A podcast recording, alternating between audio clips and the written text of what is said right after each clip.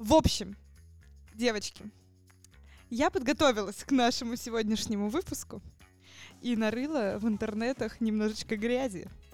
Обожаем такое. Да, и сейчас я включу вам видео, от которого вы нереально кайфанете.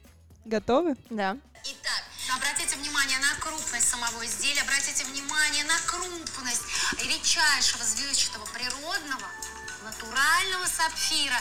И обратите внимание, насколько изысканная коллекция.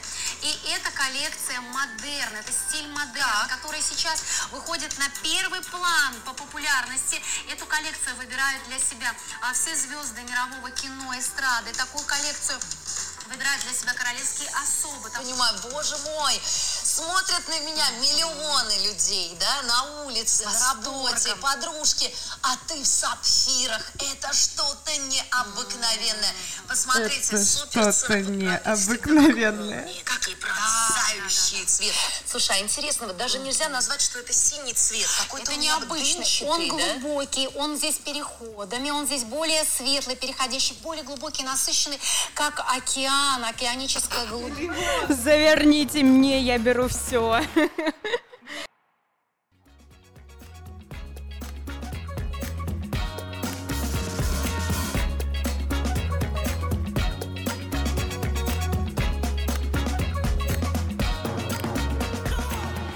Всем привет! Это подкаст «Где вы были раньше?» Здесь мы, Нади, Таисия. и Лиза. Рассказываем о том, о чем принято молчать. Мы создали несколько бизнесов, прошли через тысячу черных полос, набили миллион шишек и вышли из кризиса и пандемии с гигантским багажом опыта. В этом подкасте не будет пустых лекций. Мы не будем читать аффирмации, заряжаться позитивной энергией. Где вы были раньше? Это находка для тех, кто мечтает о бизнесе. Или о тех, кто зашел в тупик, сел в лужу и не знает, как из нее выбраться. Спокойно. Выдохнули. Мы уже наступили на все эти грабли за вас. Мы поделимся самыми яркими историями своих факапов, расскажем обо всех кризисах, в которых мы побывали, и о том, как мы из них выбирались. Ваше дело за малым — слушать и наматывать на ус. Блин, это так забавно, вот э, это же из телевизора на диване, да? Конечно. А, удивительно, ведь, ну, как бы мы смотрим, мы смотрим это видео, и нам, типа, нас, нас просто тошнит от этого. Это просто ужасно для нас. А для, ну, слушайте, многие люди хотят купить. Так есть целевая аудитория, конечно, Ведутся на определенная, всё это. которая да, покупает это. Потому что это лол продажи на самом деле. Ну, типа, это продажи уровня, Лол. да, уровня 10 лет назад. Это уже устарело, мне кажется. Но люди до сих пор покупают. Реально продажи бывают настолько разные. И телемагазин — это один из тех каких-то примеров, когда ты просто смотришь, у тебя глаза уже из орбит вываливаются, уши в трубочку завернулись. Но ведь есть люди, которые сидят по ту сторону экрана и начинают заказывать только здесь и только сейчас со скидкой 50%. Многие наши слушатели, может быть, тоже захотели эти серьги с сапфирами сейчас купить. Побежали уже гуглить. Где мы нарыли такое? Но такие серьги продаются эксклюзивно только в телемагазине. И вы уже упустили свой шанс.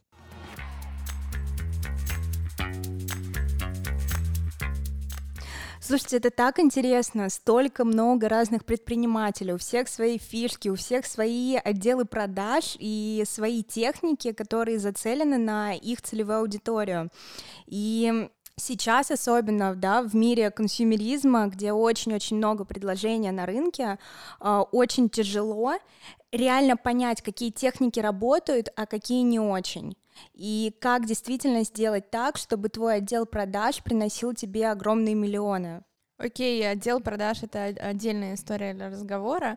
А, Мне кажется, что многие наши слушатели сейчас находятся на таком этапе, что если это начинающие предприниматели, да, допустим, а, выбрали свою идею, выбрали свой продукт, а, сформировали его, сформулировали, и, допустим, только сегодня зарегистрировали свою страничку в Инстаграме, и вот им предстоит их первая продажа. Вы просто вспомните, когда мы были... О, это э, очень стрёмное мероприятие, очень страшное ощущение. Да, это первая продажа, это всегда очень тяжело. Давайте Давайте вспомним, вспомним, да. как это было, как, как у нас выглядели первые а, личные продажи. Но мне кажется, прикольнее будет рассказать э, не о первой продаже в рамках первого бизнеса, а о первой продаже в общем жизни. Наверное, у вас такие примеры были, сто процентов. Были, были, да. Давайте я расскажу первое. А, честно говоря, я не помню, когда произошла моя первая продажа. Думаю, что это было еще в детском садике где-то. В принципе, если вспоминать, чем я занималась, то я постоянно пыталась что-то где-то продать и денег как-то заработать. Но прикольный пример, мне кажется, который интересно было бы послушать. Это про то, как я продавала с подругой сим-карты. Сим-карты? Сим-карты компании Мегафон. Ты, ты прям в офисе стояла, продавала Ага, если бы я ездила по всей Москве и втюхивала их по разным местам. Как это было? А, я и моя подруга, нам было по 15 лет, это получается класс 9-10, наверное, был, я точно не помню. А, подруга из очень обеспеченной семьи, вся в брендах увешанная сумкой Louis Vuitton. Я из интеллигентной семьи, приличная девочка. И мы с ней летом такие, поехали поработаем. Я, короче, нашла какое-то объявление. Мы приехали в офис э, где-то на отшибе вообще Москвы, около МКАДа. Там было еще куча всяких беспризорников помимо нас. Э, такие, знаете, типа дети какие-то. Дети улиц. Ну да, вот прям как из, из треков многоточия. Вот, дети улиц. И мы такие вдвоем. Па-бам! Здравствуйте! Э, нам выдали всем по, по комплектам сим-карт, и у нас был, естественно, типа, я не знаю, как-то ментор, коуч, э, тим-лидер. Роб. Роб. Роб, да. В общем, был какой-то парень такой весь в наколках, он нас повез куда-то куда-то в Крылатское или вообще Строгино, привез нас в какой-то парк и говорит, я вот здесь в парке, типа, продаю эти симки. А это были симки, которые, ну, там вроде как продажа должна была стоить в районе 100 рублей, и ты 100 рублей, ну, как бы тебе платят 100 рублей, и они сразу на карте лежат. И фишка была в том, чтобы, ну, как можно больше этих сим-карт реализовать, и тебе какой-то там процент э, за это возвращали. Что сделали мы? Мы поняли, что если продавать много и очень дешево, то нам придется пахать как коням. Но мы, в принципе, были готовы к этому, но мы поняли, что нужно идти как-то э, от противного. Более... Нужно искать новую площадку, да? Нужно искать новые пути заработка. И мы решили, что мы, короче, будем выбирать самые красивые номера, якобы красивые. Ну, знаете, там две семерки в одном номере, и одна из них код страны. И мы такие, типа, вот это красота, конечно, ребята. В общем, мы там поездили по паркам, куда нас возили, поездили там что-то, даже в Подмосковье мы куда-то ездили на электричке, представьте. Жуть. Две девочки, прилично одетые, накрашенные, уложенные. Ой, жесть. Вот, в общем, э, в конце концов мы поняли, что нам это вообще не подходит. Там рядом с платформами нам не нравится работать какими-то э, электричками в парках. Мы с ней, короче, схитрили, нашли несколько вот этих самых якобы красивых номеров и поехали, знаете, куда? В самое лучшее место, куда мы могли бы вообще поехать. Респектую себя в прошлом и даю пятюню. Мы поехали на площадь трех вокзалов. И вот я и моя подруга, а вся в Луи Виттоне. Как говорится, злато место пусто не бывает. Да, да, да. Мы приехали туда, и мы, значит, встречали, так сказать, гостей столицы э, и продавали им эти сим-карты. Мы поняли, что что, люди приезжают только в город, только-только приехали, им нужна связь. Тогда еще не было вот роуминг без, был, да. без, да, был роуминг междугородний, и мы приехали на Казанский вокзал, и, естественно, мы поняли, что нам нужно продавать, ну, тем, кто собирается покупать. А мы были все такие ухоженные, красивые, накрашенные, Мужики. и мы, да, и мы пошли к мужикам. Мы находили, короче, слабое звено, так сказать, отбивали его от толпы ну, то есть мы подходили, там сидят парни какие-то, ну, там мужики, не знаю, лет 30-40, там, 50. И мы видим, что какой-то из них, ну, там, улыбается нам, и понятное дело, что, ну, типа, мы ему понравились. Мы там через шутки, через то, через все. Мы, в общем, пропихивали эти сим-карты не по 100 рублей, а я помню, самая дорогая была продажа — 3000 рублей, девочки. Мы продали Серьезно? симку Но этот человек не 3000. за, не за симку заплатил, а за красивые глаза. За, за сервис. Да, да, за сервис. Да, и мы, в общем, с этими тремя тысячами потом шли отмечать, туси- тусили. А, в то время как все остальные ездили по каким каким-то, ну, типа, вообще местам, где не было ЦА. Так что, девочки, я хочу сказать, что 15 лет с симками компании Мегафон мы отлично выделили свою целевую аудиторию, сделали, спарсили эту аудиторию, сделали геотаргетинг и э, сделали то предложение, от которого люди не могли отказаться. Интересно, это не после вас люди начали продавать сим-карты на? Сим-карты, сим-карты, подходите, А там были вы открыли чуваки, рынок. но мы мы делали эксклюзивное предложение, красивые Мгм. номера от красивых девушек. Класс. Офигенно, офигенно. Вот Клевая такие были история. наши первые продажи. Как было у вас?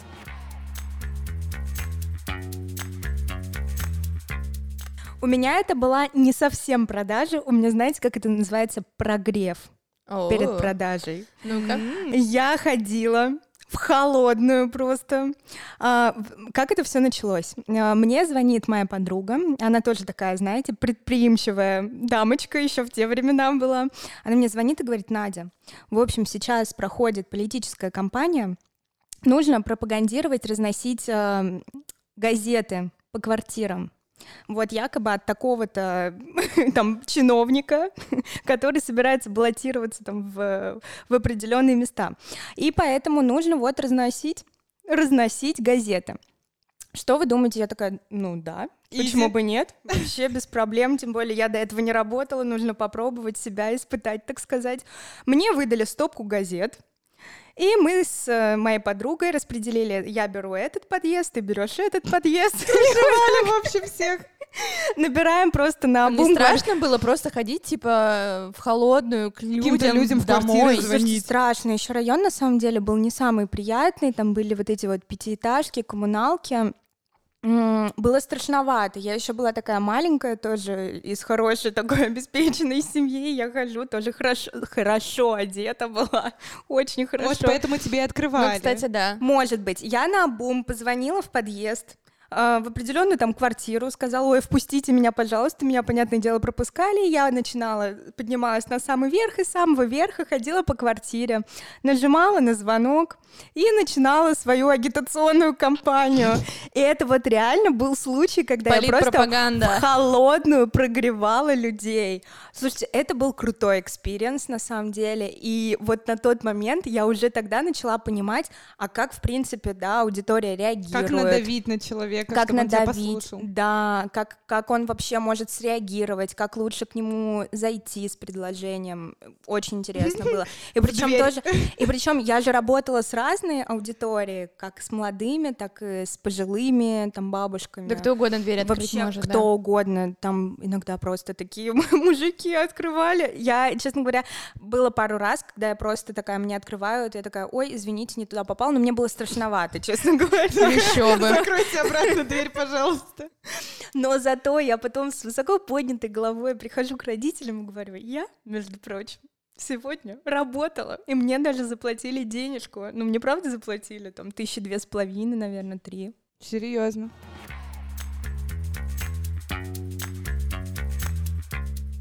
А у меня мой первый бизнес, ха-ха-ха, бизнес, если так можно назвать, назвать, начался с услуги. Я вот тут вспоминала, когда, какие у меня были первые мои продажи, и это было так. А, такая предыстория. А, Я тоже из такой супер интеллигентной семьи, и мои родители в какой-то момент поняли, что мне не хватает а, закалки, что я очень такая нежная, Домашняя. Да, домашние, и что мне не хватает закалки. Меня родители начали отправлять в пионерские лагеря подмосковные. Они предприняли несколько попыток отправить меня в luxury пионерские лагеря, ну, типа там какие-то гольф-академии Подмосковья какие-то, где мы там Вау. фуагра жрали и на лошадях катались. Я ездила за границу в лагеря, но это все было не true. А вот true было поехать в самый настоящий пионерский лагерь в Подмосковье. И вот в один такой лагерь меня отправили я, ну, первая реакция у меня была, конечно, достаточно жесткая, потому что еще этот лагерь был совмещен с э, какой-то социальной программой, где были дети из необеспеченных семей, там сироты какие-то. Но да, мне было, в общем-то, норм, потому что я ехала туда со своими знакомыми, и у меня был круг людей, с кем я общалась, и было мне, в общем-то, достаточно комфортно.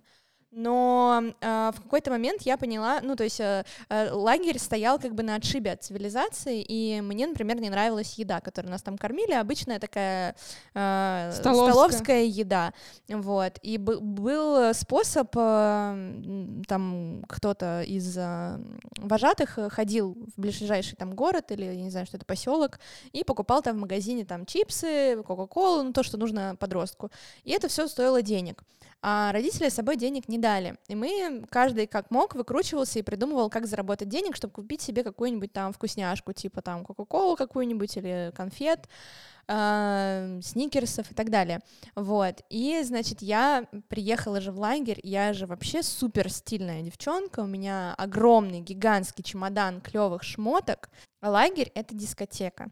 Дискотека каждый вечер, ну не каждый вечер, несколько раз в, неделю вечером надо быть при параде, нужно быть накрашенной в красивой одежде. Кому-то не хватало а, р- разнообразия в их нарядах, и я предлагала девчонкам услугу преображения. Прикиньте?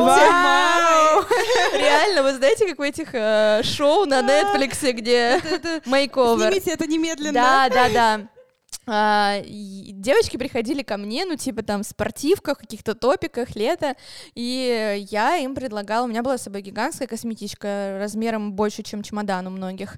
А, я их красила, я некоторым вниманием, которые, ну, то есть они хотели выйти, например, в сережках, но у них не были проколоты уши, я им прокалывала уши прям на месте, прям в эти Так свежепроколотые это ты была тем самым человеком, который всем, всем про- прокалывал уши, пупки там и все. Которого ненавидели все родители. Этим, этим занимались специализированные такие БДС, де- девочки такие, типа, плохиши. А, Я чистые уши прокалывала и занималась вот таким вот преображением. Значит, девочка заходила ко мне в спортивках, выходила там вся в шмотках э, каких-то нарядных, там в скине, джинсах. Они там. потом это возвращали хоть? Конечно, мне все это потом возвращали, Под даже стира- учет все. Они все это стирали, они, я их просила все постирать, и, значит, косметику они мне после всего тоже кисти все мыли, я их там красила, У честно, тебя были кисти? у меня были кисти с собой. В лагере мне 13 лет было. кисти в 13 Кисти, лет да, потому что, потому что я делала себе смоки айс, как панда. Потому что дома мне родители не Как разрешали панк, это делать, всего. да, как панк. Но у меня вообще стиль на тот момент был такой скапанк, и многим это нравилось, и я их, в общем-то, мое преображение выглядело примерно как, знаете, такой ро- рокер с ирокезом. Это было не Короче, всех под одну гребенку. всех под одну гребенку, под свой стилек, как мне нравилось. Э, Инкубатор Елизавета. да, да, но слушайте, был такой крутой спрос на мою услугу, в общем-то. Я на этом так нехило подзарабатывала, у меня потом вообще целые карманы сникерсов были, я Ты скажу. работала в пустой нише. Да, я работала в пустой нише, уникальное предложение, только сегодня и только сейчас. Вас наденут э, скини в шашечку И черно-белую. вас точно сегодня пригласят на И вас танец. точно пригласят на танец. В общем, успех у этих девчонок был просто сумасшедший. А ты была их мамкой. А я просто была мамкой, а просто э, у меня, меня, я не пользовалась особым спросом у мальчиков, потому что на тот момент я была очень худенькая, и меня в лагере называли э, макарониной. Вот, я была очень худая, и я была не в, ну, как бы... Не в тренде. Не в тренде, да. Вот, и все девочки, когда выходили из-под, из-под моей руки, так сказать, преображенные, с начесами, с челками, со этой, я челки им отрезала, реально. Я прокалывала им уши, я что только не делала. Мы им даже татуировки рисовали черной ручкой, типа они вообще такие Оу, оторвы. Было круто, вот. Так что я, да, вот э, с услуг начала свой предпринимательский путь. Это было прикольно. Внимание, мне было 13 лет.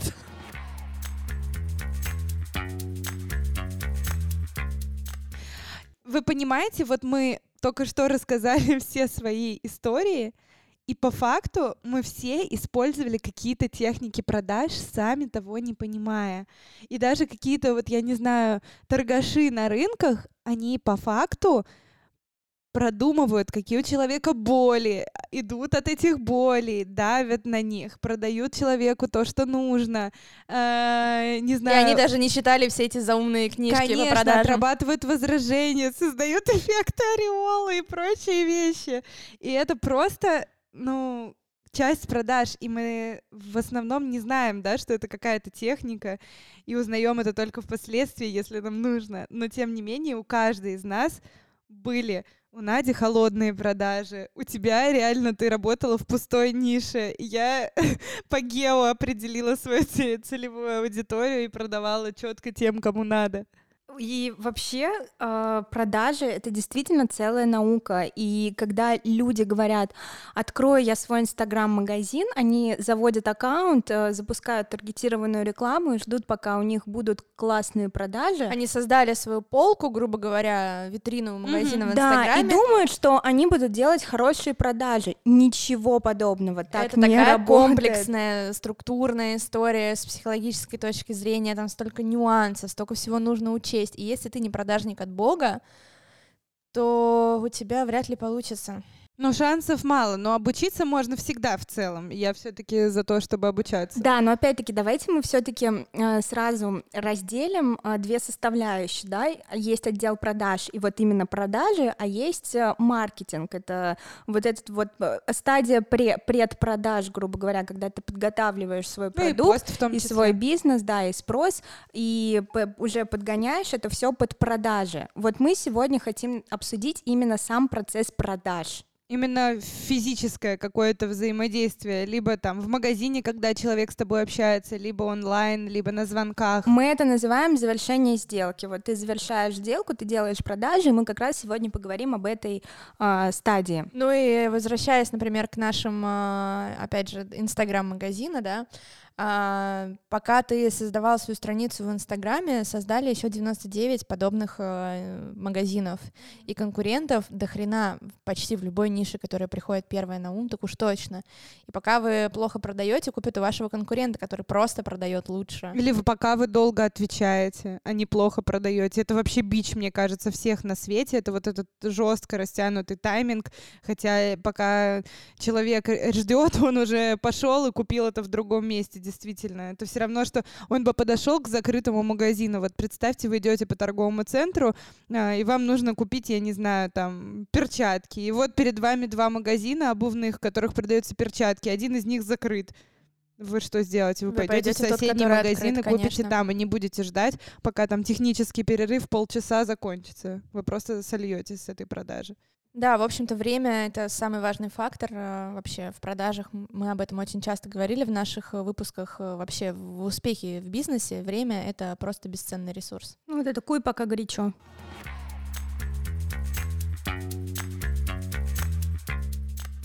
Факторов крутой продажи в действительности очень много да, то есть нельзя сказать, что тайминг это там одно и единственное. Есть куча, куча, куча разных нюансов, э, о которых можно прочитать в миллионах разных книг по продажам, но мы все-таки хотим поговорить о нашем опыте и о нашем отношении к этому. Давайте обсудим, что для нас является формулой идеальной продажи, что для нас является главной составляющей в том, Купим мы или не купим? Да, давайте посмотрим на это с точки зрения нас как потребителей, то есть нас как покупателя. То есть мы сейчас в шкуре нашей Маши, и давайте обсудим, что для нас важно, когда мы выбираем тот или иной товар. Ну вот, допустим, а, в первую очередь, когда я как потребитель а, хочу купить какую, какой-то товар или услугу, я чаще всего делаю это по рекомендациям. Допустим, даже неделю назад была ситуация. У нас в стае закрылся маникюрный салон. Не выдержал экономической ситуации в стране, прикрылся. И для меня это прям была трагедия, потому что нужно искать новый салон, нужно искать искать нового мастера. Но в услугах это вообще всегда так. Ты привязываешься очень сильно, и когда услуга прикрывается, тебе очень сложно. Да, и вот ты сходила на маникюр, я сразу спросила, а как, а что, какой там сервис, какие цены. А кофе как наливают? Тебе... Да, да, да, кофе наливают, какая там атмосфера, обстановка. Конфетку, печеньку, кофе дают? Не, не зафиксировала, честно говоря. Вот, и то есть я уже, мне Тая дала рекомендацию, я вот в следующий раз пойду, скорее всего, в этот салон. И еще вот у меня тоже э, ситуация была, допустим, будильник Xiaomi да, который вот с эффектом рассвета. Я тоже, я очень долго думала об этом, но как-то не решалась на, на покупку, потому что, в принципе, э, не было людей, которые мне вот четко сказали, это реально работает. Э, в итоге вот, да, допустим, та я тоже купила, я такая, ага, окей, значит, это Ну, работает, там значит, прям можно попробовать. еще пела. Да, да, да, и, э, ну, ты прям Это прода- была продала. положительная рекомендация, хороший отзыв. Это вот это, вот, это сарафанное радио, оно всегда присутствует. Ну и вообще в теме там врачей, э, вообще медицины, это тоже очень, э, очень круто работает. Например, там, да, к какому стоматологу пойти, на, пойду к тому, который моя подружка рассказывала, что вообще типа супер милый и там отвлекает тебя, пока тебе зуб вырывают. У меня вот, например, недавно была такая история. У меня есть друзья, которые живут э, в Мексике, и, ну, э, парень с девушкой. И девушка недавно упала и разбила себе лицо. И в Мексике ее да, и в Мексике ее очень плохо залатали. Э, Врачи, ну, типа, абы как. И она очень переживает, она, она очень красивая девушка, очень у нее такая внешность необычная. И она испугалась, что у нее останутся какие-то шрамы на лице и, ну, все такое. Она знает о том, что в Москве э, врачи, эстеты, хирурги на вы- вы- высочайшем уровне работают, и э, она хочет приехать в Москву, чтобы починить, грубо говоря, да, этот шрам, чтобы ей его свели или как-то, ну, в общем, вылечили ее. И первое, что она сделала, она написала всем своим друзьям в Москве, знаете ли вы какого-то врача, который можете посоветовать, врача-хирурга хорошего в Москве. Это типичная ситуация, когда э, идти к рандомному врачу страшно. Даже если ты знаешь, что, например, в, там в Москве хорошие врачи-хирурги, лучше, чем, да, допустим, те же в Мексике врачи. Вот. И э, только по рекомендации девочка хочет пойти. Ну вот это как раз вопрос такой про индекс доверия, да, то есть когда какой-то близкий человек тебе что-то советует, у тебя очень высокая лояльность сразу еще к продукту, еще до того, как ты его реально использовал или приобрел или получил услугу.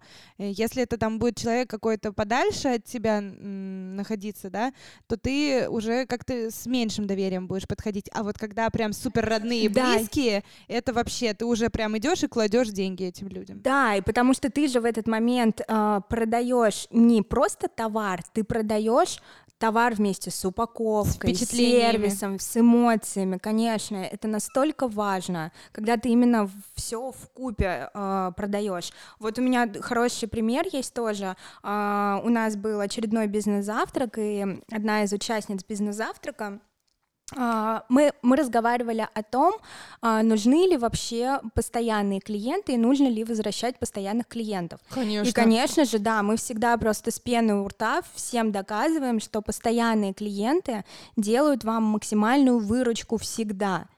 На, на что а, девушка с бизнес-завтрака говорит, а зачем? Ну, то есть ты же, ты делаешь деньги, ты открываешь бизнес, вот он у тебя куп- э, купил один раз, и все, и он ушел, придет следующий, и тоже купит. И девушка реально не понимает, что... что аудитория так или иначе ограничена, и Да, когда-то они закончатся. закончатся. И для нее она говорит, мне все равно, что продавать. Я могу хоть пустую коробку продать. Я могу впарить все, что угодно. Но суть в том, что нужно же не впарить все, что угодно и заработать деньги. Нужно продать это так, чтобы клиент вернулся потом. И более того, рассказал по сарафанке об этом всем вокруг. Ну, это сложный комплексный подход, э, который, возможно, ей не хочется применять. Э, Она уверена в своих силах, как в себе, как продажник. Может быть, это в силу отсутствия опыта и в силу отсутствия, в принципе, вот этих каких-то, знаете, сложных а, моментов в бизнесе, когда вроде как у тебя все идет на подъем, но бывают разные вот эти внешние факторы, пандемия, экономический кризис, и твой бизнес реально может просто упасть э, в никуда. У меня были такие случаи, когда в предпринимательской среде человек начинал а, вот это вот хайповать, рассказывать о том, что он там хоть э, мешок из-под картошки продаст, э, и все у него будет круто. А, Я все время таким людям прям люблю отвечать, иди продай. Вот прямо сейчас возьми коробку и продай. Покажи мне это, тогда окей, может быть, я как-то изменю свое мнение. Да, и вот по поводу вот этого продай мешок картошки, ты-то, может быть, и сможешь продать мешок картошки, но ты имей в виду, что в 21 веке, скорее всего, кроме тебя, еще 10 человек вокруг будут продавать этот мешок картошки.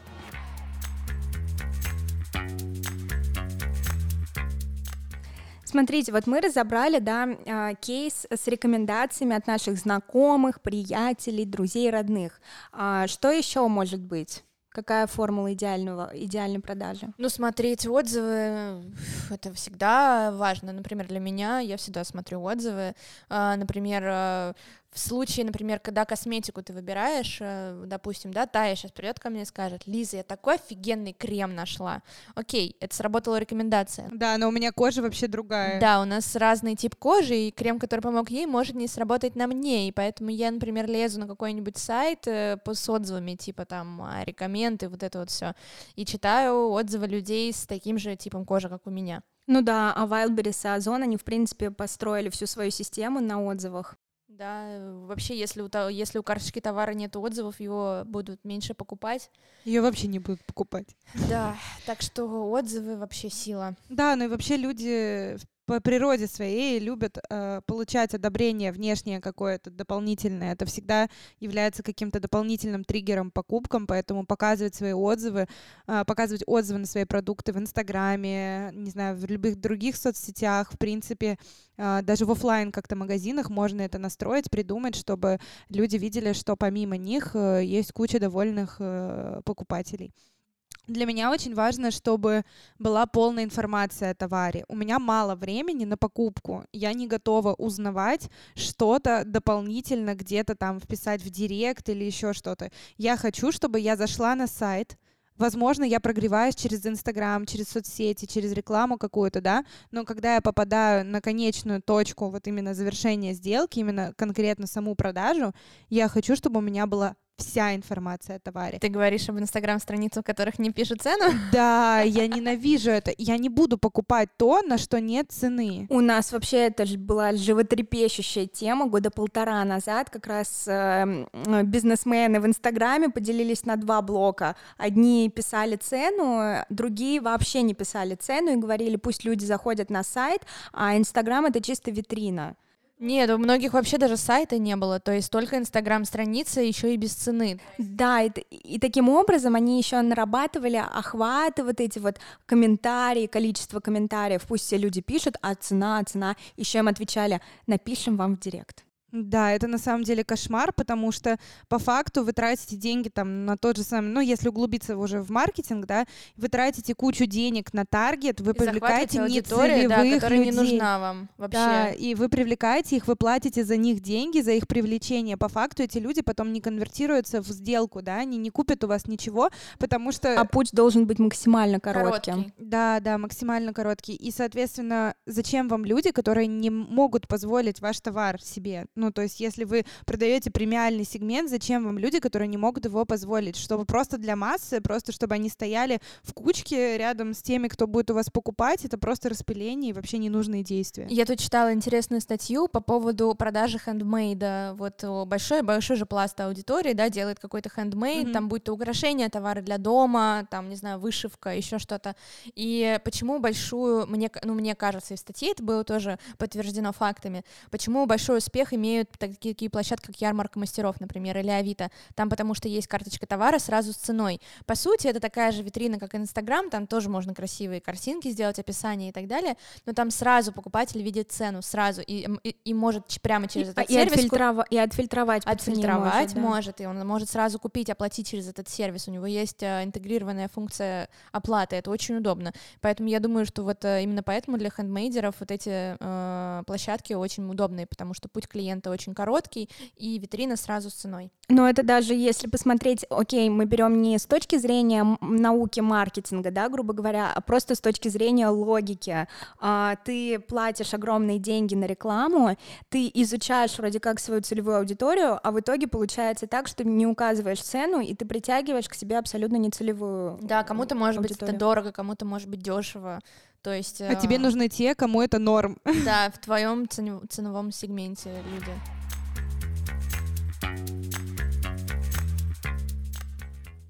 Еще один классный фактор идеальной продажи — это быстрая продажа и быстрая покупка. Учитывая, что мы живем опять-таки в 21 О, да. веке, мир настолько быстро движется, особенно в Москве, да, и в каких-то мегаполисах, когда ты хочешь сегодня купить, а завтра, чтобы это было у тебя, особенно если мы говорим про e-commerce.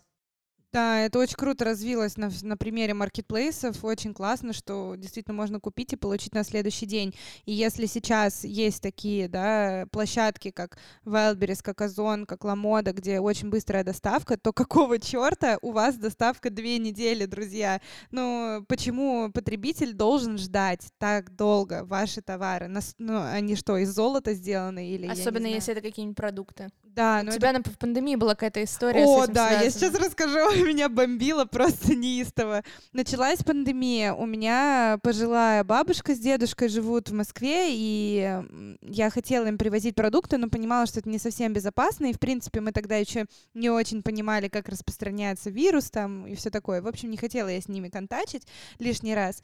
И я хотела заказать для них продукты, ну, чтобы они не ходили в магазин и были в безопасности дома. И я начала искать разные варианты. Ну, до пандемии вариантов было нем- немного, да. Был там перекресток, э, был утконос, еще что-то. В общем, я сосредоточилась на перекрестке. Знаете, сколько времени потребовалось на доставку продуктов? Две недели, две чертовы недели они везли из Москвы в Москву продукты.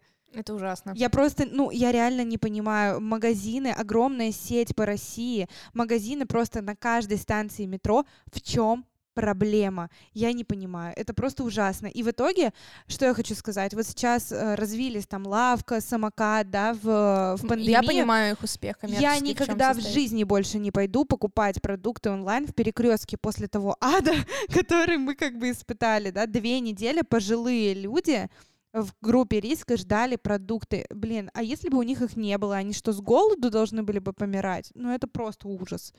Ну и я как потребитель, э, например, э, выбираю, когда у меня есть, да, при прочих равных э, какие-то продавцы, да, например, у меня есть такая история, я люблю покупать всякие штуки для дома на Алике, и там есть такая функция ускоренной доставки, и если, например, три одинаковых продавца, продавца с тремя одинаковыми продуктами с одинаковой ценой, и у одного из них горит значок э, «ускорим доставку» там, да, при оплате онлайн или как-то так, э, я всегда выберу с ускоренной доставкой, и тогда мне доставят из Китая товар за там 3-4 дня в постамат около моего дома. Супер удобно, супер клево. И, или у меня выбор стоит э, с продавцом, который доставляет мне с Алиэкспресса там месяц-полтора, на почту идти, ля-ля-ля, целая история. И, ну, потому что быстро, удобно, качественно, клево, ура. Мне Ну, это очень и нравится. тут вообще можно в целом даже объединить все вот эти вот факторы как сервис. Ты предоставляешь сервис. Да, мы в прошлом выпуске говорили, что ваш продукт — это лишь часть, маленькая часть всего того, что существует внутри бренда, внутри имени, да. И то, что вокруг существует вашего продукта, это, возможно, даже гораздо важнее, чем сам этот продукт, потому что решение о покупке принимается вообще не исходя там определенно цены, а исходя из многих-многих-многих других факторов. И сейчас очень многие, э, возможно, про себя могут оспорить этот факт, э, этот фактор э, тем, что я продаю очень дешевый товар, у него очень низкая накрутка, и я не должен предоставлять сервис. Потому что я вот перепродаю за очень низкую цену. И какой сервис здесь вообще в принципе может быть? Ну, ребят, come on, у нас есть Wildberries, у нас есть AliExpress, Joom сейчас можно купить везде дешевый товар. Опять же, про Wildberries. У меня недавно была такая история, смотрела раздел украшений на Wildberries. И там есть продавец в лидирующих, так сказать, позициях, который продает цепи, женские колье, цепи. И он продает их, соответственно, дешево, очень дешево и сердито. А, Видимо, покупает Китае, перепродает в России с низкой наценкой. Там, допустим, за 300 рублей можно купить Берет колье. массой, в общем. Да, берет массой. И, но у него нет никакого, соответственно, сервиса. То есть они доставляют э, вот эти цепи прям вот в такой вот пластиковой упаковочке, как они из Китая ее и забирают. То есть не, даже не переупаковывают ничего, просто лепят этикетку и все. И в отзывах удивительно огромное количество негодующих людей, которые пишут, блин, мне пришла эта цепь просто в целлофановом пакетике, какой кошмар. То есть э, uh, значит, что аудитория настолько избалована, что они хотят даже за 300 рублей, покупая какую-то дешевую вещь, хотя бы получить ее в каком-то мешочке, в коробочке. Так всегда э, с товарами с низкой ценой. Люди, которые покупают товары с низкой ценой, Они как более правило, они более привередливые, они хотят получить за эти 300 рублей просто что-то невероятное. И с другой стороны, возможно, если это будет стоить 350, но будет в красивой упаковке, они, возможно, останутся более довольны. Но это небольшая разница в цене. Но заложите вы эти 20 чертовых рублей на упаковку и удивите вы своего клиента, в чем проблема. Но это все в тему ожиданий клиента. Это очень э, такая тоже долгая история для разговора. Об этом можно говорить, э, в это Ну, Мы можно уйти, обязательно да, в эти поговорим дебри. об этом А, в да, следующих бе- выпусках. Да, обязательно поговорим, это очень интересно. Эм, У нас э, мы тоже столкнулись с этим в нашем бизнесе, когда мы открывали второй проект Литрезор Бутик. Это бизнес завязанный на перепродаже. Да, мы закупаем в Китае а, по более низкой цене с, с преимуществом конкурентным и продаем с не очень, по, по не очень высокой цене уже потребителям в Москве. И на первых порах мы тоже думали, ну у нас вот такая очень маленькая накрутка, мы можем в принципе продавать да, наши товары э, просто так, без упаковки какой-то определенной, ну как бы будем экономить на этом, но не будем давать высокую цену. И что вы думаете, да, мы так поработали немного, а потом начались отзывы, начались комментарии клиентов. Мне пришло это в таком состоянии, мне пришло это... Но у вас еще очень эстетичная подача, у вас еще дифференциация в такой эстетике э, невероятной, и, скорее всего, ваш потребитель очень тоже такой эстетичный человек. Да, и в итоге мы пошли по пути, о котором сказала Тая только что. Мы просто заложили еще а, стоимость упаковки в продукт, и он сейчас подорожал там на незначительные Ну 100 да, ну, условно рублей. на там 100-200 рублей, но благодаря этому мы получили миллион просто. У вас очень красивая отзывов у нас. упаковка сейчас. Вы открыточки вкладываете, и все так мило выглядит. И когда девушка покупает какой-то себе имиджевый да, продукт, она, естественно, хочет, чтобы это было и выглядело эстетично. Это про ценность. И И, и это повышает конверсию отзывов. Отзывов в Конечно. Инстаграме, сторисы, потому что ей клево снять анпейкинг э, Конечно. вашей, вашей продукции. Опять же, И, скорее всего, она не захочет его возвращать, потому что она испытала определенные эмоции при, при покупке, и даже ей, если чуть-чуть какие-то есть возражения, да, и что-то где-то не подходит, у нее есть красивая коробка, в которой она потом будет хранить свою косметику, у нее есть красивые открыточки, которые она подпишет и подарит своим друзьям, у нее есть красивая бумажечка, от которой у нее будут ощущения, что она купила сумку в бутике, а не в Летрезор, да, инстаграм-бренде, и у нее вот этот вот весь э, бэкграунд создался, и зачем ей это возвращать? Ну да, она меньше там на 2 сантиметра, чем она думала, эта сумка, в ширину, например, и у нее не помещается туда какая-то там записная книжка. Ну ничего страшного, положу другую записную книжку. Для нее ценность этой сумки уже гораздо выше, чем А в, просто... а в следующий раз она придет и купит еще другую сумку, которая будет более больше. так, под- так и более она еще и в сторис снимет классный обзор на ваш продукт, и придут ее подружки по рекомендации. Да, и опять другие же. люди будут доверять, потому что есть отзывы. Да, это, это такой умный, Па-па-па-пам, продажи! Очень умный ход, да, и это все очень классно работает. Э, На самом деле просто нужно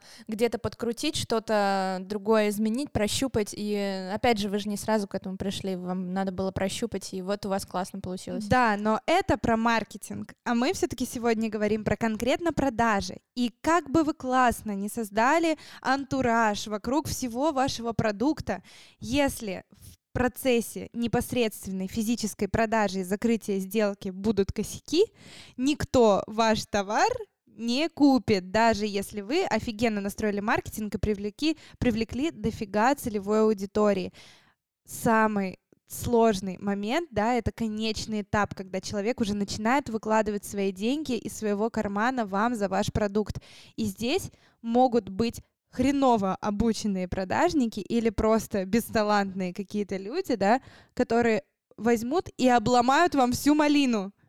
Да, ну или сам, например, э, хозяин бренда, да, допустим, э, э, тот же там инс- инстаграм-бренд какой-нибудь, девушки там потрясающий эстетический вкус, она закупила, допустим, какой-то товар, да, супер красивый, красиво пофотографировала на красивых подружках, и ей приходит там куча запросов директ на «хочу купить, хочу купить, хочу купить», а она там, не знаю, хамски общается с ними или долго отвечает, все, продажа сорвалась, конечной продажи нету, пункт, ну, конечного вот этого пункта нет. Или он нарушен?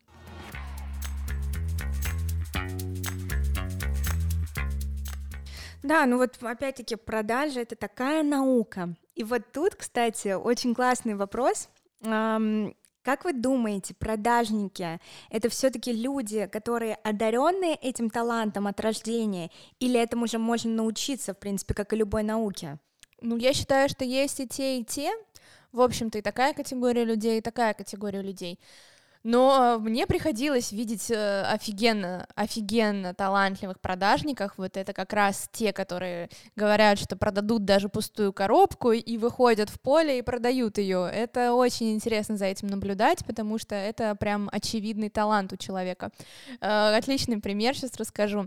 Э, мы стояли на маркете, винтажном маркете с нашими украшениями. У нас был офигенно оформленный стенд, там, короче, французский шик, все на красном бархате эти вот эти вот украшения разложены максимально эстетично, там все просто а, очень красиво был оформленный стенд, значит, просто красота. У нас пустота, никого нет, мы стоим и просто не, не, не знаем, что делать. И рядом с нами стояла на, на соседнем стенде женщина, которая продавала вот, вот, я не могу сказать, что это хлам, это было прям барахло, это была прям блошиный рынок, она продавала бэушные украшения из H&M, прям вот говно говном, прям ужасное, но у нее была толпа людей, потому что она им там навешивала на уши столько историй, это просто, она им там э, просто там у нее лежит колье из H&M коллекции. В общем, она впаривала она прям без зазрения совести. Она прям рассказывала о том, как она купила это колье в Майами и как она там, значит, это все хозяйка этого колье была там древняя бабушка аристократка из Америки, там, короче, что она только не рассказывала. У нее была толпа людей, которые просто просто стояли вот так вот уши развесив, да, да и вот так вот, и покупали у нее просто кучу всего, а мы стояли с нашей красивой офигенной витриной и, и в потолок плевали, да. В общем, вот так вот. Э, и тут на лицо был, был факт того, что нужно было принять факт того, что мы вот не такие продажники. Вот прям ну, не... это вот и момент таланта. Таланта, да. То есть у нас таланта талант. нет, а у нее талант есть очевидный. И нам нужно брать только, да, наукой. У нас тоже была такая, э, такая девушка, Викуся. мы ее называем Викуся, да, у нас тоже был маркет, мы стояли с нашим первым проектом еще на тот момент, и мы классно вроде продавали, пытались донести ценность, но рядом с нами стояла Викуся. Она продавала бабс, бабские платья с птицами, и она их так добротно продавала. Она просто, вот, я не знаю, мне кажется, она в минуту штук пять их продавала. Ей не успевали просто поставлять эти платья, я не знаю, откуда она их брала. Видимо, она где-то на, садово... на садоводе купила, да, и приехала на маркет, ей там муж привозил, но она просто, вот, она тоже присела на уши, она рассказывала, как какой это ценный продукт и как круто будет, если вы купите это платье с птицами. Продавала, короче, как Боженька. Боженька, да, и вот ты тут думаешь, вот есть, да, вот эти техники продаж, ты обучаешь сотрудников, они работают по скриптам, по специальному регламенту, а тут есть вот Викуси, которые просто одаренные. Она да, в наглую, наглую продает, она давит на самое больное, что у человека есть, понимаешь? Ну, тут тоже такой философский вопрос, продажи это про честность или про или все-таки про ценность? Ну, слушай, ну вот вспомним историю, которую ты рассказывала в одном из первых выпусков о том, как ты продавала шорты с бусинами, когда к тебе пришла твоя самая первая клиентка и купила самый дорогой у вас там, да, в, вашей, в вашем ассортименте товар. Тебе было неудобно перед ней. О боже, почему она, почему ей не продала футболочку дешевую, а вот э, продала там шорты, да? Ты, ты пришла, ну, пришла домой, да, и такая типа, блин. Мне кажется, у Викуси такого вопроса в принципе не возникало никогда в жизни. В ее голове нет такого первого звонка, который может позвонить. Но я не продажник от Бога, это факт. Я не могу в наглую продавать. Я считаю, что Конечно, вот те продажники, которых мы перечислили, Викуся и вот эта женщина с секонд-хендом, они, ну, реально боженькой поцелованные, они одаренные, ну, у них есть определенные коммуникабельные навыки, какие-то генетически, возможно, заложенные, э, благодаря которым они умеют видеть покупатели, они его видят вот прям как на, на скайнере, да, не понимают, где у него э, дырка, да, внутри, и они в эту дырку начинают засовывать там. Вы представляете, если бы они свой талант направили, направили в правильное русло и сделали, и реально относились к этому как именно к науке, да, о продажах, вы представляете, какие бы отделы продаж они могли выстроить? Да, мне кажется, что если бы они занимались своим образованием, изучали вопросы, придумывали... Но обычно такие люди новые- застревают вот на этом. Да, Да, возможно. Они, они вывозят, потому что на таланте Но своем. опять же, таких людей очень мало, в принципе, талантливых людей, но в мире не так Поцелованных боженькой-то да. не так много. А что делать? Ну вот у тебя, например, начинающий бренд, да, ты открыл какой-нибудь магазин или х- собираешься оказывать услугу. Тебе же надо это как-то продавать, но недостаточно просто создать маркетинг и ждать, когда кто-то придет и купит. Тебе нужно работать с твоим клиентом, с твоим потребителем и доносить до него ценность твоего продукта. Но что делать? Где искать этих талантливых людей? По факту, ну как бы это случай на миллион. Попадется тебе такой человек или нет? И, скорее всего, даже если он попадется, возможно, у этого персонажа будут вообще свои интересы, и он не будет работать в рамках твоей какой-то компании по твоей по твоей кальке, которую ты ему собираешься навязывать. Поэтому так или иначе, любой предприниматель будет сталкиваться с необходимостью найма продажников, и, возможно, он не будет попадать на этих одаренных персонажей. Ему, при- ему нужно будет взращивать, да, обучать и взращивать. И Я все-таки думаю, что обучать продажников можно, как человек, который обучает продажников постоянно, и, в принципе, через меня проходят все продажники, которые приходят к нам работать. А, Я считаю, что обучить можно хоть зайца играть на барабане. И, в принципе, если правильный подход найти, да, то человек начнет круто продавать. Но тут важный момент, кого вы нанимаете, чтобы обучать, да? Нужно общаться глубоко на собеседовании с человеком, чтобы понять, есть ли у него зернышки, которые ты можешь взрастить, да? Потому что если человек интроверт, например, если у него какие-то э, явные там э, комплексы внутри на тему своей, своей там профессиональности или еще чего-то, этот человек не сможет стать крутым продажником. Крутым продажником сможет стать реально, ну, такой экстраверт, да, человек, который готов общаться с другими людьми, который готов делиться своими какими-то переживаниями, выстраивать какой-то диалог, да, и если вы видите, что этот человек именно такой, то из него можно вырастить крутого продажника. Ну и тут вопрос все-таки не только в продажнике, но и в самом предпринимателе. Если ты относишься к своему отделу продаж реально как к отделу, который нужно выстраивать, чтобы они работали по определенной схеме, по регламентам, по скриптам. Когда ты это воспринимаешь все действительно максимально серьезно и важно, да, в плане бизнеса, тогда ты будешь э, простраивать свой отдел продаж и, в принципе, их обучать в этой форме. Но если ты сам забиваешь и не понимаешь ценность твоего отдела продаж и просто сажаешь там менеджеров в директе, которые просто вслепую отвечают на сообщения, Оформляторы тупо, заказов. оформляторы заказов, да, как мы им называем, еще платишь им процент, то, ну, извините меня, как бы тут уже далеко не уедешь. А, Если вы собираетесь заниматься продажами сами или нанимаете человека, нужно сразу вот поработать со своими внутренними комплексами, поговорить с собой или с продажником, да, залезть в голову и понять, что продавать нужно в наглую. Ну, это так и есть, но это и есть продажа. Тебе придется продавать в наглую, но очень важный момент, чтобы ты продавал в наглую, но при этом реально хороший продукт, который нужен твоему клиенту. Нельзя людям продавать то, что им не нужно, потому что они никогда к вам не вернутся. Если вы их разведете, они никогда в жизни не вернутся к вам и не принесут вам те самые 80% выручки, о которых мы говорили в предыдущих выпусках. И если вы остаетесь наедине и думаете про этот синдром какого-то навязывания, то нужно выкрутить все-таки наглость на максимум, а совесть в- сохранять в каком-то балансе.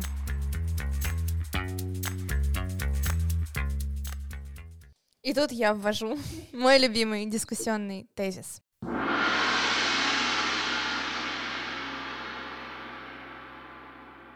Вот ты сидишь, ты открыл свой первый бизнес, и тебе нужно продавать твой продукт. Ты все придумал, все продумал, и тебе нужно э, начать продавать. Но у тебя нет денег, у тебя ограниченный бюджет. И вот что лучше сделать, как вы думаете? Обучиться самому, пройти какой-то образовательный курс, почитать книги, тра-ля-ля, или все-таки поискать на акулу продаж? Хороший вопрос. Учитывая, что если ты начинающий предприниматель, ты, как говорится, все на свои плечи Взвалил накидываешь, взваливаешь, Боль да, и делегирования. идёшь. Да, да, потому что у тебя нет, в принципе, дополнительных ресурсов на то, чтобы нанять сотрудника, и ты сам начинаешь заниматься продажами в Директе, да, если мы говорим об Инстаграме, а потом просто ты погружаешься в свою операционку и так между делом отвечаешь клиентам в Директе. Это очень плохо работает, скажу так. Я наступила на эти грабли, это работает очень плохо, потому что ты начинаешь забивать на настоящие мани-мейкинговые дела, которые должны в первую очередь тебя э, занимать твою голову как все-таки владельца бизнеса. Согласна с тобой, определенно. Да, на самом деле у нас тоже была такая ситуация, когда мы только-только начинали, мы с Тай вдвоем сидели в директе, и мы прям раски- составили расписание, кто в какой день работает, либо кто-то работает до обеда, кто-то после работы, кто-то после обеда. И в какой-то момент, когда нас реально начала поглощать операционка, мы поняли, что нужно делегировать. Это вот просто нужно понять момент, когда реально ты а, сто процентов вкладываешься на то, чтобы общаться с клиентами и делать продажу, либо ты понимаешь, что все, ты а, клиента ставишь на второй план, а у тебя, ну, ты продажник, у тебя бизнес выстроен на продажах, не будет продаж, не будет бизнеса твоего. Ну и да, если ты решаешь, что ты не будешь никого нанимать, и будешь все-таки сам продолжать это делать, тебе надо как-то что-то этому научиться, то есть да, пойти нужно делать это хорошо. Да, нужно куда-то что- пойти, где тебя этому обучат или вычитать что-то такое умное. Мгм. Когда вы начинаете свой бизнес, э, для того, чтобы у вас были хоть какие-то продажи, вы будете запускать рекламу, какую угодно, сарафанное, радио, я не знаю, а, таргетированную рекламу, будете продвигаться у блогеров, будете через отзывы как-то продаваться, да, но что будет потом? Вот пришел к вам ваш потребитель, а вы плохо с ним поработали. И ваши деньги, которые вы потратили на всю предыдущую работу, на все привлечение, они просто потрачены зря. И когда вы только начинаете свой бизнес, у вас нет шанса делать дорогую продажу. Вам нужно делать много и дешево. Ну, по факту, да. То есть, если ваша продажа будет стоить, если вы продаете продукт за 5000 рублей, а ваша продажа стоит 2000 рублей, то вы просто, ну, как бы в ноль работаете. Вы окупили себестоимость, окупили стоимость привлечения клиента, и все, до свидули. Поэтому я считаю, что, э, поэтому, отвечая на этот вопрос, я считаю, что а, когда вы открываете свой бизнес, вам нужно сделать и то, и другое. Вам нужно обязательно обучиться продажам, потому что для того, чтобы нанять хорошего продажника, нужно понимать, как он будет работать и выстраивать его работу так, как вам надо. И вы должны, если вы сами не умеете это делать, да, или у вас нет к этому таланта, если вы, например, не очень коммуникабельный человек, вы должны понимать четко, какой человек вам нужен для того, чтобы он хорошо работал. Поэтому я бы пошла сначала поучилась, узнала бы про какие-то триггеры, про какие-то, там, не знаю, открытые вопросы, техники. Это, кстати, отсылка к нашим предыдущим выпускам про обучение, когда мы говорили о том, что если ты чувствуешь, что тебе необходим, необходимы какие-то знания, вот в этот момент Если ты у должен идти и получать. какие-то, да. Да, вот вы узнали, как это делается, и ищите реально классного продажника. Он вам продаст дешевле, он вас, вам продаст больше и Он сделает быстрее. до продажи, да. Он сделает до продажи, да, и вы заработаете больше денег в гораздо более сжатые сроки, чем нежели вы будете тыркаться и по верхам и здесь, и там, и, и пытаться успеть там в своих операционных задачах и клиентам ответить, а еще и не задавать правильных вопросов, и, в общем, сделки ваши будут слетать. Да, вы в этот момент будете заниматься стратегией, будете э, реально делать так, чтобы к вам клиент еще и вернулся, и будете заниматься там товарной линейкой и всем остальным. Да, кстати, найм сотрудников, э, товарная линейка и все вот эти классные приемчики, о которых мы сейчас поговорили, я предлагаю об этом поговорить поподробнее в следующих выпусках, да? Расскажем Осо- об этом? Особенно продажи без продаж. О, Это тема нашего вообще? следующего выпуска будет. Вот вы думаете, что делать? Искать продажника или самому учиться? А есть на самом деле вариант, как вообще продавать без продаж. Об этом мы расскажем в следующем выпуске. Друзья, подписывайтесь на наш подкаст на всех площадках. Подписывайтесь на наши социальные сети. Для нас очень важно получить обратную связь. Пишите отзывы, задавайте вопросы, предлагайте темы для выпусков. Мы обязательно прислушаемся к вашим пожеланиям и замечаниям.